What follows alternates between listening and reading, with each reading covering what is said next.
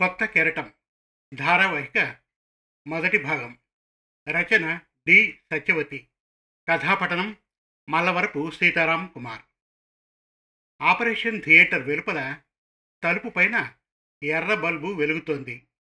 కళ్యాణిని operation థియేటర్లోనికి తీసుకుని వెళ్ళాక లోపల నుంచి ఎవరూ బయటకు రాలేదు. బయట నుంచి లోనికి ఎవరూ వెళ్ళలేదు. సమయం గడుస్తున్నా లోపల ఏం జరుగుతోందనే దాని గురించి ఎటువంటి సమాచారము లేదు. ఒక పేరొందిన ప్రైవేట్ ఆసుపత్రిలో ప్రసవ సంబంధిత ఆపరేషన్ థియేటర్ బయట కుర్చీలో కూర్చుని లోపల ప్రసవ వేదన పడుతున్న భార్య కళ్యాణిని తలుచుకొని ఆందోళన చెందుతున్నాడు రాజేంద్ర. కొడుక్కి ధైర్యం చెప్తూ పక్కనే దిగులుగా కూర్చొని ఉన్నారు రామయ్య జానకి. ఇంతలో ఆపరేషన్ రూమ్ తలుపు తెరిచి బయటకు వచ్చిన గైనకాలజిస్ట్ మిస్టర్ రాజేంద్ర మీ భార్య కడుపులో బిడ్డ అడ్డం తిరిగింది. ఆపరేషన్ చేయాలి అని చెప్పారు. ఏమంటున్నారు డాక్టర్? అంతకుముందే ఇంకో ముఖ్య విషయం కూడా తెలియజేయాలి. మునుపటి కంటే ఇప్పుడు ఆమె స్థితి మరింత ఆందోళనకరంగా మారింది. తల్లి బిడ్డలు ఇరువురిని కాపాడేందుకు మా ప్రయత్నం మేము చేస్తాం. కానీ ఇద్దరిలో ఒకరినే కాపాడగలం. అయితే ఎవరిని కాపాడాలి అనే విషయంలో మీ నిర్ణయం అనుమతి కూడా అవసరం.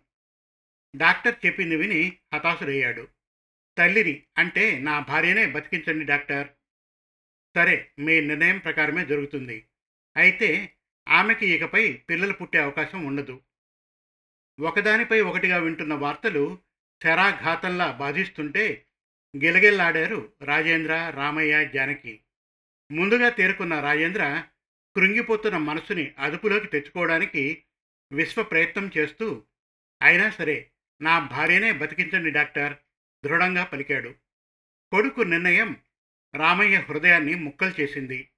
జానకి నోట మాటలేదు ఒకవైపు కోడలు క్షేమంగా బతికి బయటపడాలని కోరుకుంటున్నా మరోవైపు ఆమెకిక తల్లయ్యే అవకాశం లేదని విని హతాశురాలైంది. ఓ భగవంతుడా ఇంత నిర్దయుడవేమయ్యా? ఎందుకిలా చేశావయ్యా? ఈ జన్మకి మనవణ్ణి కళ్ళ చూసుకుని ఒడిలో ఆడించి మురిసిపోయే యోగమే లేదా? మా వంశం ఇక్కడితో ఆగిపోవాల్సిందేనా? అనుకుంటూ జానకి మదనపడుతుంటే మనస్సులో బాధని దైవానికి విన్నవించుకుంటూ కన్నీరు కారుస్తున్నాడు రామయ్య. సుమారు మూడు వందల గడపలున్న అచ్యుతాపురం గ్రామంలోని ఒక మోతుబరి రైతు రామయ్య. ఆయన భార్య జానకి. ప్రస్తుతం రామయ్య ఉంటున్న ఇల్లు సుమారు వెయ్యి గజాల స్థలంలో నాలుగు వైపులా అందమైన పూల తోట మధ్యలో ఉన్న నాలుగు గదుల డాబా ఇల్లు. ఆయన తండ్రి అచ్యుతరావు కట్టించింది. తండ్రి తదనంతరం ఇల్లుతో సహా స్థిర చరాస్తులన్నీ వారసత్వంగా సంక్రమించాయి రామయ్యకి. రామయ్య సహృదయుడు స్వతహాగా పరోపకారి. అచ్యుతాపురంలోని ఎలిమెంటరీ పాఠశాలను హై స్కూల్ స్థాయికి వృద్ధి చేశారు. దాంతో ఆ గ్రామానికే కాక చుట్టుపక్కల ఉన్న మరెన్నో చిన్న చిన్న గ్రామాల పిల్లలకు కూడా హై స్కూల్ వరకు చదువుకునే అవకాశం కలిగింది. తెలివితేటలు కలిగి చదువు పట్ల ఆసక్తి ఉన్న పేద విద్యార్థులకు హై స్కూల్ చదువు పూర్తయ్యే వరకు ఉపకార వేతనం అందేలా ఏర్పాటు చేశారు. తండ్రి హయాంలో వేసిన రోడ్లను గ్రామ పెద్దల సహకారంతో పునరుద్ధరించారు. పొలాలను కౌలికి ఇచ్చి ఎన్నో రైతు కుటుంబాలకు జీవనాధారం కల్పించారు. రామయ్య దంపతులకు లేకలేక కలిగిన ఏకైక సంతానం రాజేంద్ర. ఉన్నత విద్య అభ్యసించి పట్నంలో పెద్ద ఉద్యోగం చేస్తూ తన సహోద్యోగి అయిన కళ్యాణిని ప్రేమించి వివాహం చేసుకున్నాడు. కళ్యాణి ఒక అనాథ. తల్లిదండ్రులు పిన్న వయసునే మరణిస్తే చుట్టుపక్కల వాళ్ళు దయదల్చి అనాథాశ్రమంలో చేర్పించారు. దాతల సహాయ సహకారాలతో చదువుకొని ఉద్యోగం సంపాదించుకుంది. మనస్సు మెత్తనైన మాట దురుసు కళ్యాణికి. పల్లెటూరి అత్తమామలంటే అకారణమైన అనాదరణ. అత్తవారింటికి వచ్చినప్పుడల్లా పిల్లి మీద ఎలుక మీద పెట్టి పెద్దలపై విసుగు ప్రదర్శించేది. కోడలి తీరు బాధ కలిగించినా కొడుకు మనస్సు నొచ్చుకుంటుందని మౌనంగా భరించేవారు రామయ్య దంపతులు. పెళ్ళైన ఐదేళ్ళ వరకు సంతానం కలగలేదు రాజేంద్ర దంపతులకు. అన్ని పరీక్షలు చేయించుకున్నాక ఇరువురిలోనూ లోపం లేదని తెలిసింది. కొడుకు తోటి వారందరూ పిల్లాపాపలతో ఆనందిస్తూ ఉంటే తమకు ఆ భాగ్యం ఎప్పుడోనని జానకి దిగులు పడేది. కాలచక్రం భారంగా మరో సంవత్సరం ముందుకు కదిలింది. గడిచిన కాలంలో మనవడి కోసం జానకి మొక్కని మొక్కు లేదు తిరగని తీర్థమూ లేదు. ఆమె ప్రార్థన ఆ దైవం ఆలకించాడా? అన్నట్లు కళ్యాణి గర్భం దాల్చింది. ఆ శుభవార్త విని రాజేంద్ర కాళ్ళు భూమి మీద నిలవలేదు. రామయ్య దంపతుల ఆనందం హద్దులు దాటింది. జానకి మా వంశంలో ఇప్పటి వరకు ఎవరికీ ఆడపిల్లలు లేరు. ఆడపిల్ల ఇంటికి సందడి సిరి సంపదలు తెస్తుంది అంటారు. నాకైతే మనవరాలే కావాలి అన్నాడు. అదేమిటండి ఎలా అంటారు? ఆడపిల్ల ఇంటికి అందమే కాదన్ను. కానీ తొలిచూలు మగపిల్లాడైతేనే బాగుంటుంది మన వంశం ముందుకెళ్తుంది. నాకైతే మనవడే కావాలి. అంతే. ఆ! అంది జానకి. పోనీలే మనలో మనకి విభేదాలెందుకు? ఎవరైనా పర్వాలేదు. అయినా మన చేతిలో ఏముంది? అంతా ఈశ్వరేచ్ఛ. చూద్దాం ఎవరి కోరిక తీరుస్తాడో ఆ పరమేశ్వరుడు. కొడుకు తన వద్దకు వచ్చి ఉండమన్నా కోడలి తత్వం ఎరుగున్నవారు కనుక ఆత్రాన్ని బలవంతంగా అణుచుకొని గ్రామంలోనే ఉండిపోయారు. ఎప్పటికప్పుడు కోడలి యోగక్షేమాలు విచారిస్తూ తగిన సలహాలు ఇస్తూ జాగ్రత్తగా చూసుకోమని కొడుక్కి పదే పదే చెబుతూ వచ్చారు. పట్నంలో మెరుగైన వైద్య సౌకర్యాలు అందుబాటులో ఉంటాయని కళ్యాణి ప్రసవ సమయానికి తన వద్దకే వచ్చేయమని తల్లిదండ్రులను కోరాడు రాజేంద్ర. కోడలికి తొమ్మిదో నెల రాగానే వెళ్ళి ఘనంగా శ్రీమంతం జరిపించి కొడుకు అభ్యర్థన మన్నించి అక్కడే ఉండిపోయారు. వంశాంకురం కావాలని జానకి మనవరాలు కావాలని రామయ్య లోపల ఎంత మనసు పడుతున్నా పైకి మాత్రం ఆ ఊసే రానియలేదు. అయితే ప్రసవ సమయం దగ్గర పడే కొద్దీ కోడలి ఆరోగ్యం నాజుగ్గా మారడంతో ఆందోళన చెందినవారై అంతా సవ్యంగా జరిగితే పుట్టబోయే బిడ్డకి కులదైవం పేరు కలుపుతానని మొక్కుకున్నారు రామయ్య. ఇచ్చిన తారీఖుకి వారం ముందే ఉన్నట్లుండి కళ్యాణికి నొప్పులు మొదలవడంతో ఆసుపత్రికి తీసుకుని వచ్చారు. ఆక్సిజన్ సిలిండర్తో సహా అత్యవసర పరికరాలన్నీ అమర్చిన ప్రత్యేకమైన ఐసీయూ గదిలో పురిటి నొప్పులు పడుతోంది కళ్యాణి. ఆమె కోసమే ప్రత్యేకంగా నియమించబడిన నర్సు పక్కనే ఉంది. కళ్యాణికి నొప్పులు మొదలై గంటలు దాటుతున్నా ప్రసవం కాలేదు. నొప్పులు వేగవంతం చేయడానికి మూడుసార్లు డ్రిప్ పెట్టినా కూడా ప్రసవమయ్యే సూచనలే కనపడలేదు. నొప్పులు పడి పడి కళ్యాణికి శక్తి హరించుకుపోతోంది. కేసు షీట్ చూసి నర్సుకి తగిన సూచనలు ఇస్తున్న డాక్టర్ ఎవరో నమస్తే అనడం వినిపించి మీరు అని సందేహంగా ఆగిపోయారు. తనని తాను పరిచయం చేసుకుని ఆమె నా భార్య కళ్యాణి అన్నాడు రాజేంద్ర. ఓహో అలాగా?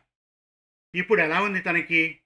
ఆమె పరిస్థితి చూస్తే కాన్పు కొంచెం కష్టమయ్యేలా అనిపిస్తోంది. కళ్యాణిని పరీక్షించి చెప్పారు. అవునా? అరే అలా కంగారు పడకండి చూద్దాం. రాజేంద్రలో ఆదుర్ద గమనించి చెప్పారు డాక్టర్. ఈమె పరిస్థితి అప్డేట్ ఇస్తూ ఉండండి నర్సుకు చెప్పి పదండి మీతో మాట్లాడాలి అంటూ కదిలిన డాక్టర్ వెనకే నడిచాడు. డాక్టర్తో కలిసి వస్తున్న కొడుకు వైపు ప్రశ్నార్థకంగా చూశారు జానకి దంపతులు. కళ్యాణిని చూసే డాక్టర్ ఈయనే తల్లిదండ్రులకు పరిచయం చేశాడు. మా కోడలికి ఎలా ఉంది బాబు? ప్రసవం కష్టమయ్యేలా ఉంది. మరికొంతసేపు చూసి ఆపరేషన్ థియేటర్కి తీసుకువెళ్తాం.